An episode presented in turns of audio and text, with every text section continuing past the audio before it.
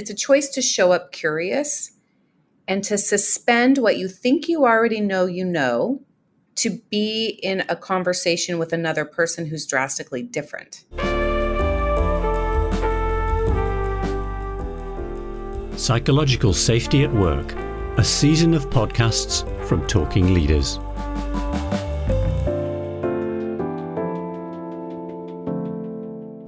Hello, and welcome to another episode in the Talking Leaders season on psychological safety at work. I'm Paul Gisby. This episode features a conversation I had with leadership and interpersonal communication experts Katie McCleary and Jennifer Edwards about their new book, Bridge the Gap. As you'll hear me explain, I don't normally do book reviews, but serendipitously I became aware of this book as I was planning the current season, and as you'll hear me explain, even though Katie and Jennifer don't even mention the term psychological safety in the book, what they write about is definitely in the psychological safety space. Okay, let's meet them both. I'm Katie McCleary, and I am a writer. I teach about leadership, and I get to work alongside this wonderful woman who I call my work wife about equipping and empowering people to have better communication skills in the workplace, in communities, and at home. And thank you, work wife. Mm-hmm. I'm Jennifer Edwards, and um, it's a delight to work alongside this smart, creative woman um, who it really is my iron sharpening iron. Um, I spend a lot of my time in the entrepreneurial world, um, in the venture capital world, and specifically in the corporate world, helping people learn how to have great conversations and make great decisions under pressure. And working with Katie has allowed for us to really bring a book for leaders across spectrums, generations, and careers, and the everyday professional to really know how in the world can you communicate most effectively with people that you may not understand. And how long have you been working together? We've been working together for a little over four years we met in a women's leadership circle and we were introduced to each other because I was writing a book and Jennifer was writing a book. And you know when you meet someone and your your curiosity is just piqued and yet you don't really know why because the other person is so different than you and maybe not someone who you would traditionally choose to hang out with. And so when we really got to know each other in this women's leadership group, um, it became clear that this was going to be an iron sharpens iron situation, or sparks could fly. We could become competitive with one another, or we could choose to work in partnership because, frankly, we really liked each other. Yeah. Right. So, so you started working together, and then clearly it was it was working. But given that you do have very different outlooks on some things in the world, do sparks still occasionally fly? Sparks do fly and they're healthy. And sparks fly because we care so much about things. So, the best way I can explain it is this Katie and I, while we may be really different, we fight for the same values. We just might go after the same values in a different way. So when it when it when it comes down to it, we fight for freedom, the ability for the entrepreneur to succeed, for all people to have a right to um, education, human rights, racial equality. In the end, we fight for the same things. And so when sparks might fly, we return to the values of what we fight for. And we use our own tools we talk about in the book. We get radically curious. We come present, not projecting. And we really say, hey, I care enough about you and your lived experience to tell me something I may not even know. And I'm going to be with you through it. There isn't any conversation we can't have with that approach. So you're a living, breathing example of the value of diversity of thinking, aren't you? In that you you both want to tackle and solve the same problems, but you are able to bring different ways of looking at them and, and therefore benefit from that diversity of, of thought. Yes, and I would add that that's an active choice we make. And I'm not sure that some people understand that it's a choice. It's a choice, it's a choice to show up curious and to suspend what you think you already know you know to be in a conversation with another person who's drastically different. We, we love a quote by Seth Godin, which essentially says if you want to have any chance of communication with someone, you have to travel to their place of right. You're right about your feelings, you're right about your experiences, you're right about your values. You have to travel to that place. And Jennifer always adds, which makes our audience chuckle, you don't have to live there. You're just going to travel there. And I think that's really important to understand because if you travel there and be with someone, and I still may not agree with her approach, what, you know, maybe she's fighting or advocating for, at least I listened and traveled to it. I can repeat it back and understand it. And I can say, here's where things get sticky for me. Then she gets radically curious. And I swear, every time, Paul, we reach a breakthrough. But you got to sit through that breakdown and suspend everything in you that wants to react. Mm, that sounds like a really valuable, I don't know what's the right word, formula or, or mechanism that you've managed to develop and, and, and use. So let's let's get on to psychological safety because that's what this season is about. Now, let me just explain to the listeners why um, I'm talking to you today uh, in a bit more detail. So, I met you because I think it was your agent approached me and asked if I was interested in talking to you about your new book, Bridge the Gap. And uh, I get quite a few inquiries like this on Talking Leaders, and I usually decline them because it's not something that Talking Leaders does. There are lots of podcasts that do that, and they do them very well, but that's not a thing I routinely do. But when I read a bit more about you, and then also spoke to you both, and we had our conversation, I realized that uh, although you don't specifically focus on psychological safety in, in, in the book. Um, I'm not even sure if you actually use the term anywhere in the book, do you? Um, no, we don't. No, we right. use another term. Right. Uh, but when I read it, I thought, well, this is this is actually it, it's all in the psychological safety type space. Uh, what you're doing. I mean, there are several things that, that point me to it. I mean, a couple of things. One, halfway through or two thirds of the way through, you quote, is it Paul J. Zak, who talks about uh, a culture of trust can be a game changer. Um, and then also, right near the end, when you're talking about what you hope for the book, you say, and I'm going to quote you again the best that we can do is set up an environment where people can belong, where they come to know and care about one another through sharing their lived experiences and by twisting their kaleidoscopes, which is a technique which we might talk about that you, you endorse. Um, I mean, that although you don't call it that, that is right in the psychological safety space, if you like. And what you've just been describing is how you work. Again, uh, I, I, was very attracted to that because I think that's that's that's basically what you're talking about and what we talk about when we talk about psychological safety. So that was one thing that really piqued my interest. And then the second thing that really uh, attracted me to the idea of, of getting you on the show was or is that the book is very practical it's full of practical and actionable advice. You don't just discuss the concepts and the ideas, you do talk about those as well. And, you, and I, being a scientist, I like the fact that you give some of the science behind it as well, which is always interesting to me. But, but more importantly, and fitting with what I like to do on Talking Leaders, you tell people what to do or things that they could try to do that can help them. Um, and I, and again, I liked that very much. So I thought, yeah, let's let's uh, let's go ahead with this. And then finally, if I needed anything else, you have an endorsement from from um, uh, Amy Edmondson. So um, that's that's pretty much a pointer that you're you're sort of in the right the right space. So I, am that's why I've been really looking forward to having our conversation um, today.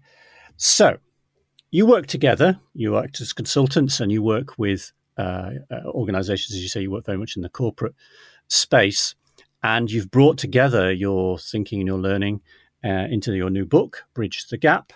So that's without further ado, let's let's move into that, and maybe we could start off by you. You've already started to do it, but maybe just continue that theme and talk to us about the philosophy behind how you work and therefore uh, the book itself. Yeah. I think it's important to know when this book was being written versus when it was being published. Two different timelines. We wrote the book and we're in the United States at a time when political polarization, social justice, um, protest or riots, whichever side of the fence you sit on, were happening. Um, news media fighting for different narratives to influence viewers and audiences. So, in experiencing a lot of that polarization between two political parties in America, the liberal and the conservatives, Jennifer and I were coming together from two different sides of the table and trying to intersect a curriculum to say, how do we really move people to change, show up better, have great conversations? And the societal pressure upon us in this moment was being played out every day. So we were actively seeing the consequences of people not communicating across the gap or the divide very well. So I think a lot about how we wrote the book to really impact the reader who doesn't want to be talked at anymore about listening better, about being curious, about mindfulness. And I'm also going to dare to say psychological safety. So we aimed to almost write around it and write to someone who was skeptical about any of this working or having an impact on their life because honestly, when we work with our clients and we love our clients, they're amazing. But when you give them a tiny tool or a tiny shift to apply and they go, "Really? Is that is that really going to work?" Oh my gosh, it so works. So we were very particular not to throw in things like, um, let's talk about the importance of psychological safety for five chapters. That is great. That is not our audience. Our audience wants to know what's the science behind it? Is it real and effective? And what do I need to do to get there? So, Jennifer, what might you add to that? I love how you described it. I think at our core, what we knew is that in our workplaces, it's almost like we get to practice democracy. We talk a lot about the fact that we all go to work with people we don't choose to go to work with. Many of them have preferences that we don't prefer. They come from different lived experiences, they have different temperaments, eating habits, preferences around you just just a variety of things and yet we go to work with them and guess what we have to do we have to learn how to unify to get great work accomplished meaningful work accomplished to complete projects and what we found in the last four years ago and, in that in that era the conversations were getting tighter more squeezed more awkward and more sparks flying so we wrote this book because our clients needed help. They needed to say, How do I have these tough conversations? How do I talk to my son who's gone sideways? And I'm doing air quotes in this word sideways. How do I actually show up and, and get curious about this changing world I'm in? How do I care differently? I uh, one thing I like to do sometimes is is when I'm trying to advocate to somebody why a technique or a book or whatever might be be good. Um, I like to put it in terms of if you're suffering from this problem or if you have this this challenge, this is the thing for you. And you've sort of described already, but but if you were to say it a bit more succinctly than that, what is the the the sort of five second uh, if you've got this problem, then this is for you sentence? My sentence is without a doubt, people struggle to understand, like, and respect one another in a crazy, volatile, uncertain, and changing world. And we can give you a three step replicable way to have a great conversation with anyone, anywhere, anytime. Yeah. Ditto. Okay. Um, before we go on to the to, to the book, because I'd like to sort of then move on, if we can, quite quickly to to um, how you've structured the, the approach you, you've, you've written down what you said there sort of assumes, I think, what I'm hearing is that somebody knows that the problems that they're having is because they're not having good conversations, and there's something that they could do to improve those conversations. Um, but having read the book, and in particular, I'm thinking of one character that you introduced quite early on. Is it Michael? Michael mm-hmm. and Trent. Yeah. Mm-hmm. Um, Uh, what about people who just don't think it's them? It's other people. Paul, there will always be those people, and we have to acknowledge that the only person you can take responsibility for changing is yourself. So we're clear we can't shove these ideas on anyone. All we can do is equip the person who's ready to have a conversation and ask them to bring a different presence. Ask them to bring a different level of curiosity. And in doing so, that might open up a conversation that they've never had with that person. There's no shoulding, wooding, or coulding you can do on people that will change them. But curiosity, it can open a door, a window into something people have never thought about before and maybe start a different conversation. Hmm. Yeah, and just linking it back again to to psychological safety and my reasons for thinking this was, this was a good fit with the season. Um, I, I, I think what you're I think what some people could hear is if they knew that that maybe they didn't work in a, a, a, psychologically safe space, or that it could be improved, or that their team didn't have a psychologically safe space. What you are offering is people the opportunity to do something themselves. It's, it's saying, hey, look, you know, maybe some other things need sorting out, but in the moment, actually, there's something you could do yourself. And, and it's not just about fixing you, it's about equipping you well to said. better perform yourself and, and uh, help others. Um, overcome come challenges. All right, let's let's move on then. I'm I'm conscious of time.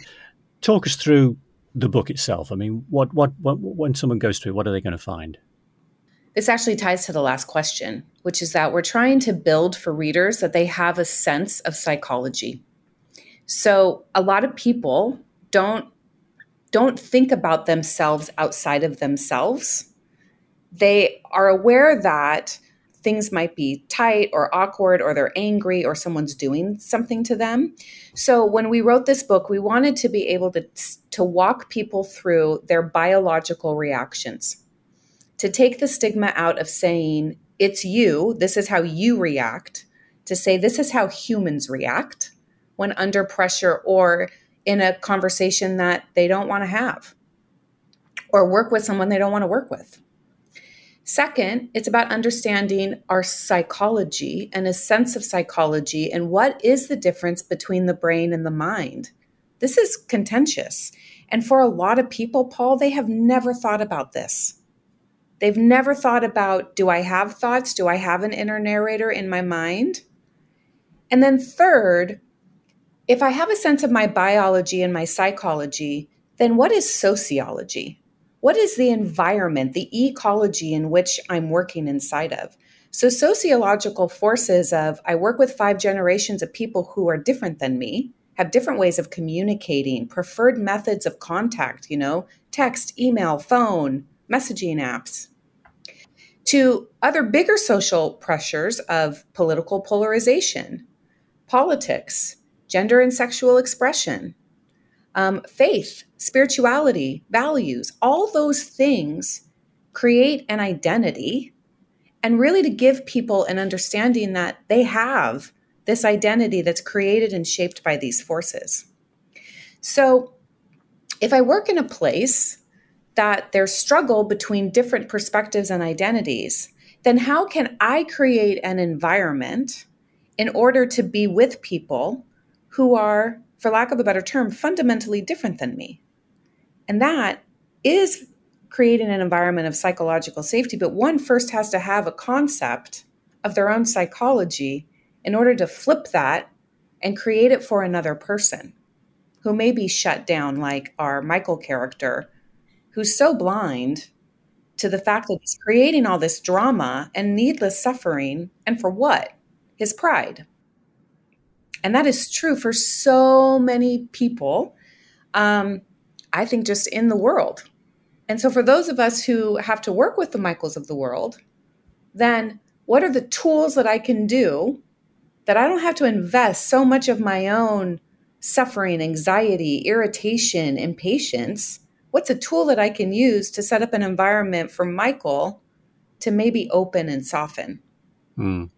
Well, let's let's get on to the, the practicalities and the, and, and the tools then, and and it's not just a list of tools. I mean, they're they're they're, they're very much in line with a, with an overall approach as well, aren't they? Mean, you've mentioned curiosity several times um, uh, already, and, and that's because that's that's a really strong theme, isn't it? But so take us through the, the sort of practical stuff. Then you've, and I, we're, we're glossing over a lot of stuff uh, in, in the interest of time. And one thing I, I, do want to mention that I think a lot of people would find useful uh, to think about is is you talk about the drama triangle and yeah. the roles that we play, whether you you fall into the role of being persecutor, rescuer, or victim. Um, I thought I found that was very interesting, and, and I, I, found that quite useful to reflect upon situations I've been in. But that, that's that's not cover that uh, that description of the situation.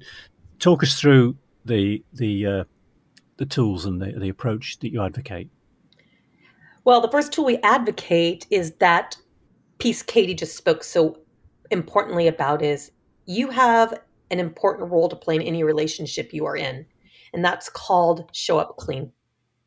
Get yourself as clean, clear, and curious you can be going into any engagement, any conversation, and experience. And as long as you are aware of that, the very first tool we really teach strong is this concept of listening.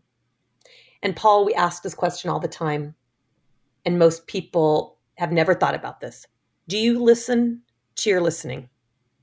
Do you actually pay attention to how you make meaning of the words you hear and what stories you tell yourself based on your lived experiences and how your biology and mind are triggered or not triggered?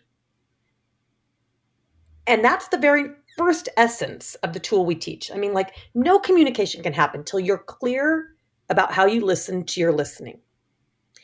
And Katie, uh, you may want to add to this, but what we find is people are just like, oh, I've never thought about that. I mean, red means red to everyone, go means go to everyone. And so what we talk about is pay attention. Katie, what might you add in that place? I would add that we make it practical by saying there are four hurdles to listening that most people struggle with. And we say it's a hurdle because it's not just going to disappear one day. So you have to be aware of what are your hurdles to listening. One of mine is wanting to interrupt people and finish their sentences because I think I know what they're going to say. And I'm just naturally an impatient person. I think this is true for a lot of people. I'm not listening when I'm doing that. And one of the greatest lessons I've learned is that people don't really want your time, they want your energy. They want your energy while they do their own processing. So if I interrupt them, I'm doing processing for them and it's breaking connection. And maybe I'm missing out on something that they might say that isn't in my context or understanding. So that's an example of a hurdle. So if I know and identify that that's my hurdle, um, and when we teach this to people in teams, we help them do teamwork so that they can identify their hurdle if it's blind to them in a pretty safe way so they can hear and accept it. Um, I know how I have to jump over that hurdle if I'm in a conversation with Michael. I'm going to intentionally not process his thoughts for him and interrupt. Then there's this thing called headphones, which is that we all wear headphones depending on who we're with in the situation. So we used to we we like to use really memorable analogies or metaphors. I think it really sticks with people. And it says, "How are you doing passive pleaser listening to someone who just goes, "Uh-huh, yep, mm mhm, okay, uh-huh, right? Mhm." You're not listening. That's not engagement. That's not active listening. To the other side of the spectrum is, "Well, why do you think that?"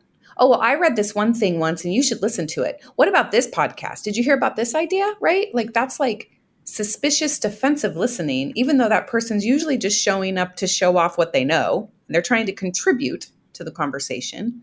So we say, where are your hurdles? What headphones do you listen with? And how can you show up with clean curiosity? How are you going to be an explorer of what this person is about to share with you? Hmm. I think when I read that bit, t- two things struck me. Um, I mean, one, I, I, like to think I'm, I'm I'm a bit further down that path as to listening to listening because of what I do as an interviewer. So I think that's that's helped me. But um, the thing about it is, and, and, and what I like is is the way you describe it. It's easy to do. It's easy for you to, to start listening, and it's easy, easy I think, uh, I get, I'm guessing, n of one, to spot what your your particular hurdles are, as you say. But the other thing is, just because you spotted them and you think, oh, I've, I've cracked it, it's actually really difficult to keep doing it. It's a practice, right? There is no destination in it. It's just a practice. And Katie and I, while we wrote the book, we still practice it every day. We call each other on it. Like we'll call, hold each other capable to better listening, to better question asking, to better presence, because this is tough stuff. Humans are judgy. We rarely sit in a place where we don't want to like jump into something. So it, it's really it's really an important art and practice. So we, we talked about turning up clean and curious, and that's mean that means you're ready, you're open, and you're you're ready to to to uh, to listen to what other people say and observe and uh, acquire data that's going to inform you as to as to how you act. One quick question: Is there some kind of test that you can do with yourself to make sure you are turning up clean and curious? How do you know when you are properly clean and curious and you're not still dragging along baggage? What a great question. So we know we're clean and curious when we really want to understand the person in front of us and not be seen, acknowledged, understood, or accepted by the other person. So I know I'm really clean and curious when I'm like, hey, Paul, I'm here wanting to know about you. And I'm not doing, see me, I'm important, I matter, let me contribute into you. We're clean and curious when our ego isn't looking for validation our self is looking to be with another. And we use this word a lot be with. When we're with someone, there's no competition energy, there's no performance energy. There's just psychological safety energy. There's just, I'm with you. Yeah. Period. Yeah, good. Okay. So I'm here. I'm, I'm clean and curious. I'm ready. I'm observing. I'm listening well. What next? Well, we make it really practical if, and we really help people understand what the architecture of a curious conversation is. And we take you through some moves. We call them, hey, what are the moves you can make in a conversation? And I want to point out um, our opening move. And our opening move is all about asking questions that open up the prefrontal cortex to curiosity. And our opening move is to really start conversations with questions like tell me about, share with me, what about? These questions allow for the person to have a sense of psychological safety, what we call being with them, with no sense of judgment, pushing, prodding, or cajoling into a performative answer. And what we know the brain wants is the brain wants to be have its basic emotional needs met. And so if we start conversations with respect and dignity by asking a question, hey, Paul, tell me a little bit about your, your podcast. Tell me a little bit about what you're curious um, um, in learning right now. You feel safe to give a true, authentic answer. So we really start with that being our primal way, our prime way to make the first move in a curious conversation.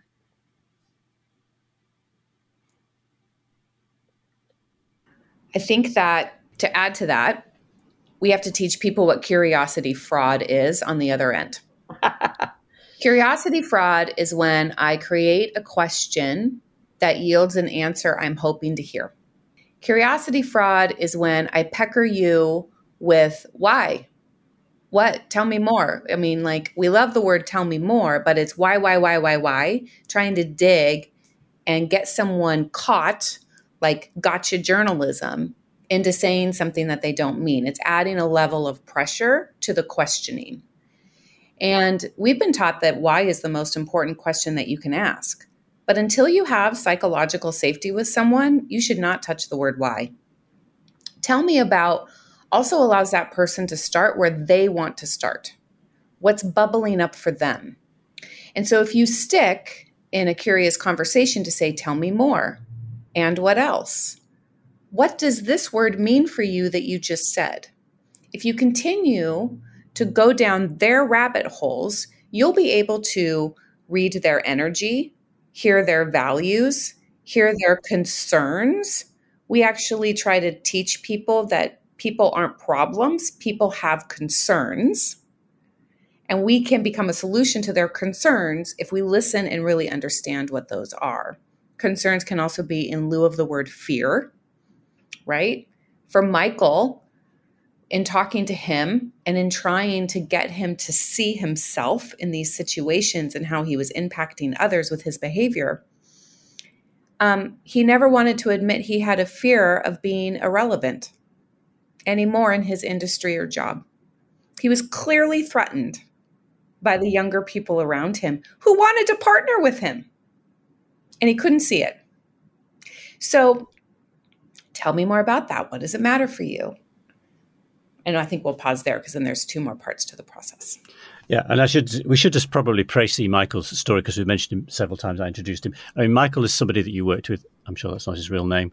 As you say, he was he was he was older. He was more advanced in his career, and he suddenly found himself threatened when younger people with new ideas were coming along, and his ideas weren't being listened to, and he couldn't see that actually he he, he was being intransigent as much as anything. Um, and that was that was a big part of his problem. It, was going back to what I was saying earlier about it's not me, it's them type type thing. Just a couple of questions, and in fact, you you sort of answered one of them already. Um, I think the first one is, I mean, you, you say, okay, we turn up, we turn up clean and curious. We then start curious conversations, and you gave some advice on how you can start those curious conversations, the questions that you ask. But you're not just being curious for its own sake, are you? I mean, you are looking for answers to something, and you you did start to to touch on those things. I think, Katie, and you're trying to find out what are the what are the energy words, what are what are the motivators for the person you're talking to, you know, how do they see the world, um, and and and so it's that kind of thing. You're trying to get to know them and get to understand them. Uh, so it isn't just curiosity, just open endedly for curiosity's sake, is it? Yeah, it's perceptual curiosity. So there's all kind of drivers of curiosity. There's a lot of research in the book about what curiosity is and where it lives inside you and it's innate. People will tell you they're curious all the time. The question is are you perceptually curious? Are you curious about the perception and worldview of that other person? And um, I think it's worth noting, and this didn't really make it into the book, but it's important. Jennifer, do you want to talk about Sonder? Go ahead. Okay. So, sonder is a mashup word, and it really means a feeling that you get that somebody else lives a life that is as meaningful, deep, and all encompassing as your own. And when you really understand that everybody is just deeply entrenched in their own life and experience, they may not be able to lift out of that to connect with you and to see that you also are in a whole life and experience. And so when we choose to step out of that with curiosity and to really be in their perception, I think it's hard to be in someone else's shoes. I think that advice gets thrown around a lot. Mm-hmm. But if I'm looking to say, tell me about your worldview, tell me about the things that impact how you see things, tell me about what's at stake for you, those are deep questions to ask someone versus like, other great questions to get at that would be tell me what's happening in your work right now. Tell me what's happening in your sales funnel. Tell me what's happening um, with executing upon your vision for the organization and who the players are within that. I mean, there's all kinds of ways that you can make this phrase work for you to get at understanding their perception of what's happening. Yep. Yeah.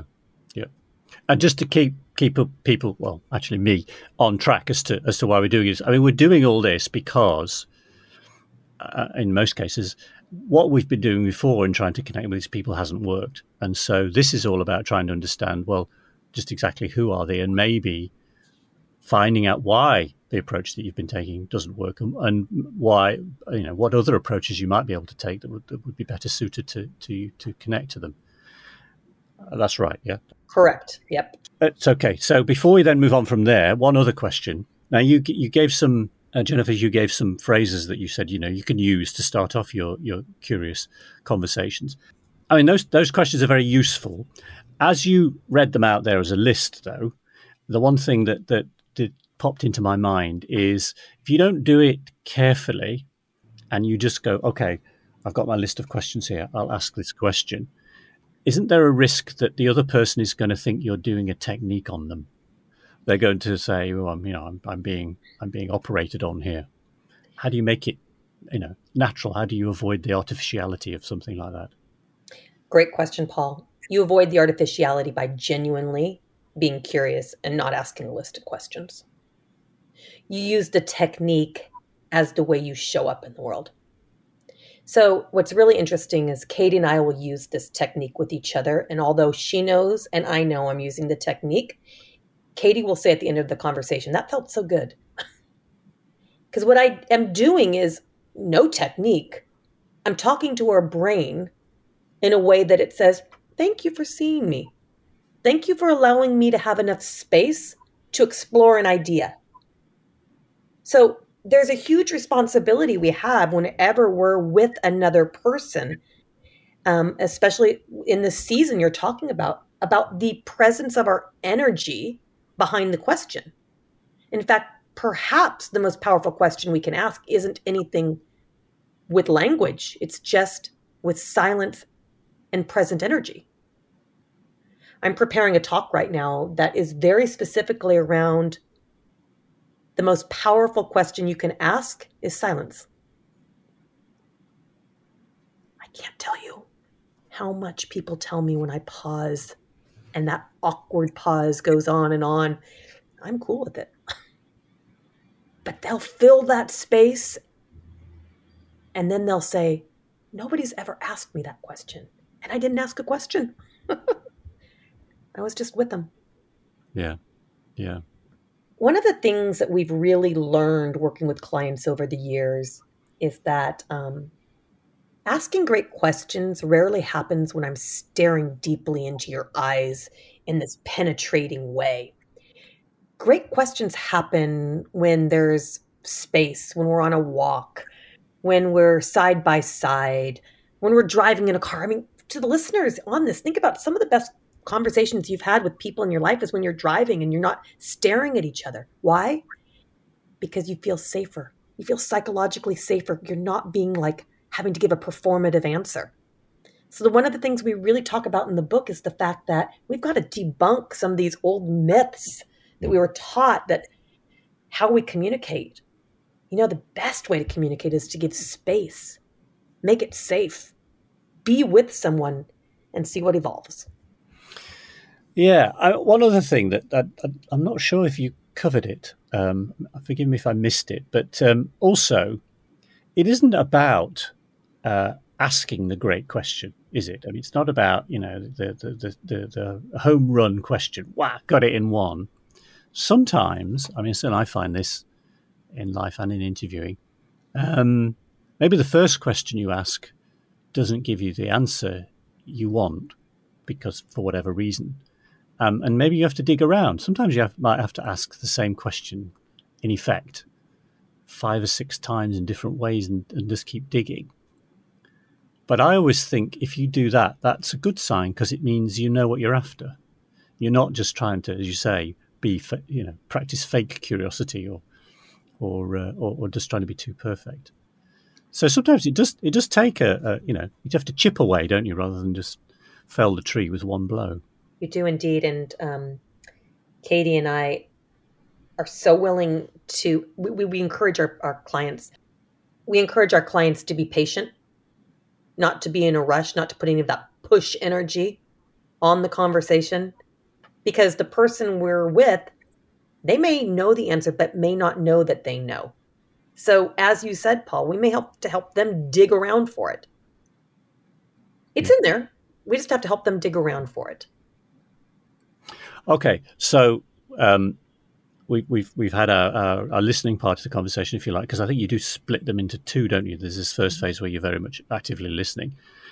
Let's move on to the second bit where you okay, you're now you're now better informed as to how you might better interact with this person. How do you use that information? What do you do next then to, to take the whole relationship further? Because that's what you're doing, isn't it? You're, you're actually building a relationship. So we show up feeling curious we listen, we ask, tell me about. We have a one way conversation, not a two way conversation. When they are done speaking and you've asked the bonus question, which is, and what else? All the good stuff comes out at the last question. I'll say that. You spend eight seconds in silence with them. That's how we convey empathy. And empathy doesn't have to be just about like people who are sincere and talking about feelings or emotions. Um, empathy can also be related to, yeah, you have a tough nut to crack in what you're trying to do in your business, you know? So, eight seconds of silence because we, our tendency is to really mess up empathy. We over explain, we do Me Too stories. So, eight seconds of silence. Thank you for sharing. Now we come to the power of the invitation. You are offering psychological safety and power and agency to the other person when you ask, How may I show up for you? I believe that I see a few options forward. May I share them with you? Are you open to getting some feedback from me about what I think could be a difference maker? It's okay if not. Um, and another way to ask the invitation is we've struggled to connect and communicate, and I would like that to change. Would it be okay if we set up ways in which we could communicate better? So, always the power of the invitation to be let in. We call that wayfinding. This is the moment when you can offer advice, share stories, come up with solutions together, um, and give honest feedback. Or if somebody has trashed your values, done digs at pokes with you in the one way conversation, this is your moment to say, I really hear what you're saying, and I thank you for sharing that with, with me. I don't see it that way. May I share how I see it and what's not landing right for me? I'd love to have this conversation with you. Again, another way to be invited in, to then speak your truth, and they're going to probably listen more than if you had just had a typical two way conversation that always breaks down and goes sideways. Yeah. Maybe also this is a time to mention something that, that, that you, you're very keen on, and that is um, you're not saying that all the things you advocate are always going to work, are you? you have this thing where you talk about gaps, but then you talk about where the gap is so huge that you call it a canyon. Yeah. Tell me about canyons. They're real. I'd like to say that what we teach can heal every gap. But some gaps have become canyons where people are thrashing your values offering you no no dignity you're in harm physically spiritually psychologically emotionally whatever it is and we call it flat out a canyon and then in those situations we implore you to get the best support you can and protect yourself the best you can hmm. Okay, so we've we've had our one way one way conversations, and we're now starting to offer um, um, suggestions and, and, and so forth. I mean, where do we go f- from there? We hopefully by then you're getting the, maybe the, uh, as the thing sort of self started and it's starting to flow, and and uh, you, you know it doesn't need to be as managed because it's it's it's starting to work well. Is is that what we're hoping to get to by this stage? Well, yes. What happens after you've often offered a one way conversation to another person is immediately the connection deepens. They feel so much safer to be in a conversation with you. Often, what happens is they realize they've taken up a lot of time of your time listening to having you listen to them, that they often get a little bit more curious about you. And so we invite people to continue to have these types of conversations, but to continue to have these conversations using the tools and the techniques and always have a one way conversation. Mm-hmm. Um, you know, there's not a conversation that Katie and I have four years later that doesn't use this methodology and approach. It's woven now into the DNA of how we show up. And so, our invitation through this book is to really offer people a, not, not just a paradigm shift, but a skill shift about how they can go and have co- conversations that feel challenging and build a little bit more collaboration weave a little bit more connection in the tapestry of the relationship, a little more connective tissue each time. So it, it's an evolution. It's it's it's a process. Somebody said something to me the other day, and it really hurt my heart because it was somebody close enough, close close to me in the family, and they said, "Well, let's just let the relationship develop organically."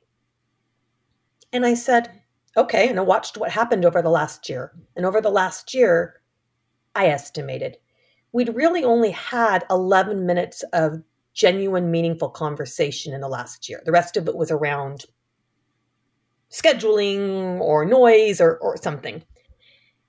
And what Katie and I really know is that organic relationships aren't as powerful as intentional ones.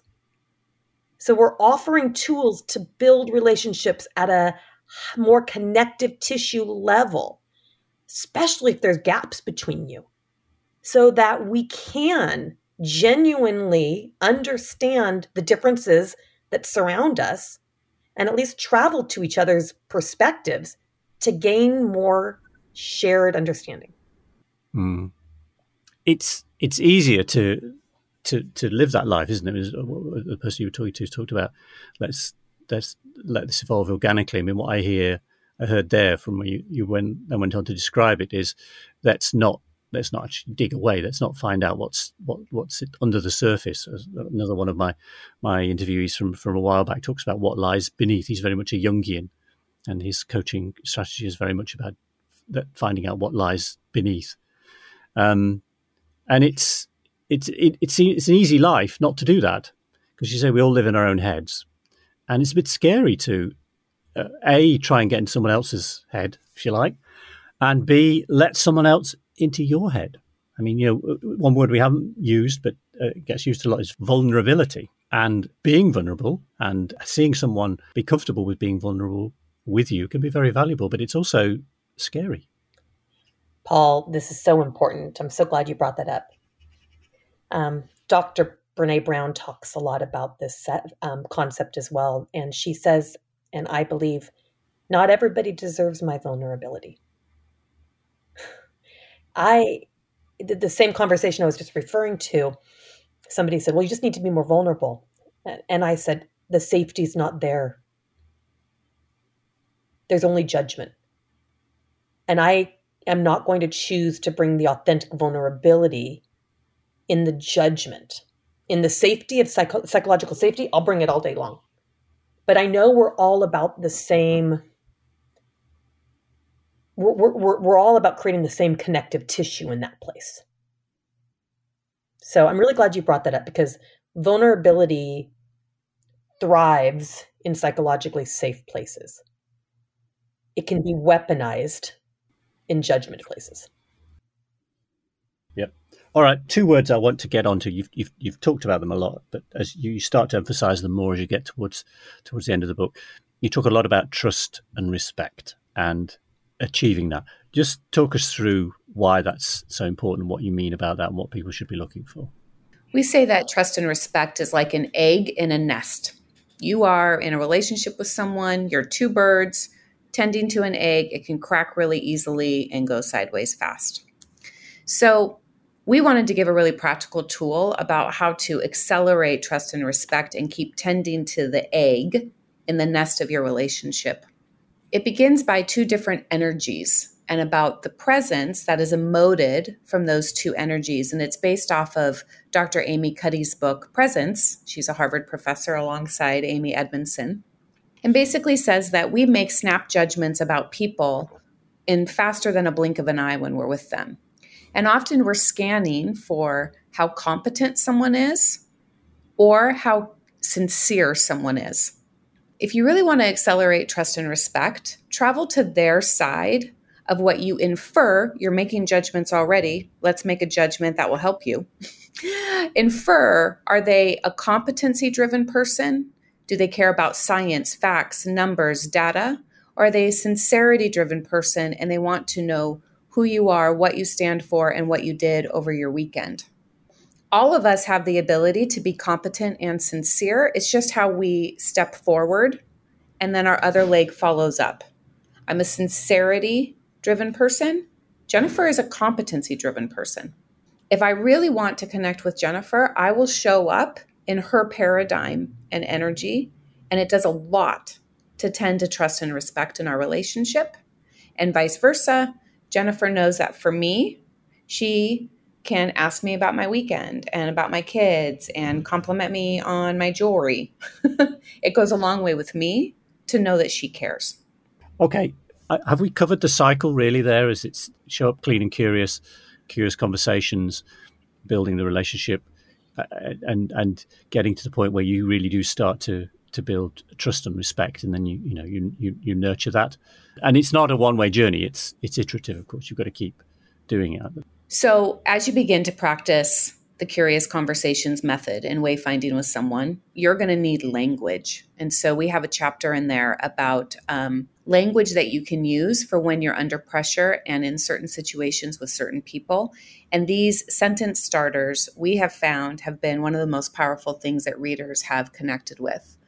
And to be able to go and practice them in a mirror in a locked bathroom to get your tone right and to find which ones authentically work for you and then to practice them like a muscle. And that will carry you a long ways forward if you really understand how to show up clean and curious. And some people just need language to do that. Yeah, yeah. I connect with that a lot. I mean, I, um, as an interviewer, one of the things I do with some interviews is I will write questions down you know, I, I don't just rely on knowing what I know or generally what I want to find. I actually write the question down so that I say in the right, I get off on the right foot. I, I start off in the right direction.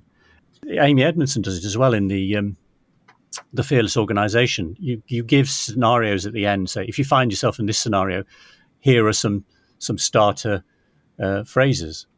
And uh, I, I, say that's one of the things that prompted me to say I think it was useful to get you get you to come on and talk about it because it's, it's, it's there. So anyone's listening, if you want to know how to do this, it's there. It actually tells you how to start. All right, we really have run out of time, and I'll keep saying this. So I'm going to ask you to um, just leave us with some key thoughts. You do have a chapter at the end, chapter 13, which is just one page, which is uh, a lot of advice, but it's a bit too long for now. So super compress that and give us the, the final thoughts you'd like to leave people with. Bring care, be curious. Be curious about your reactions, be curious about the other person's reactions, sit with it, and decide to show up differently. So, if people want to know more, where can they find you? Where can they find the book? You can find our book anywhere where you buy books. I would love it if you did it from an independent bookstore. And you can learn more about us at www.howtobridgethegap.com. Or you can Google our names. Super. Well, I'll put that link in the show notes as well. Katie McCleary, Jennifer Edwards, thank you very much for coming on to Talking Leaders and talking with me about your book, Bridge the Gap. Thank you. Thank you. After my conversation with Jennifer and Katie, it occurred to me that while what Bridge the Gap teaches may always have been relevant, maybe its value has been heightened in recent years. I mean, these days there is a strong emphasis, for good reason, on diversity and the benefits that it can bring to organisations and teams. But, by definition, working with a diverse group is going to bring you into contact with people who see the world differently to you who hold different views, maybe have different values. They may well have quite different ideas about how to go about the work you're doing. And so, gaps will appear. Gaps that need to be bridged if you're going to realise the benefit of diversity. Just a thought. I'm Paul Gisby of Talking Leaders. We help leaders who want to get heard, be understood, and to build trust. Goodbye.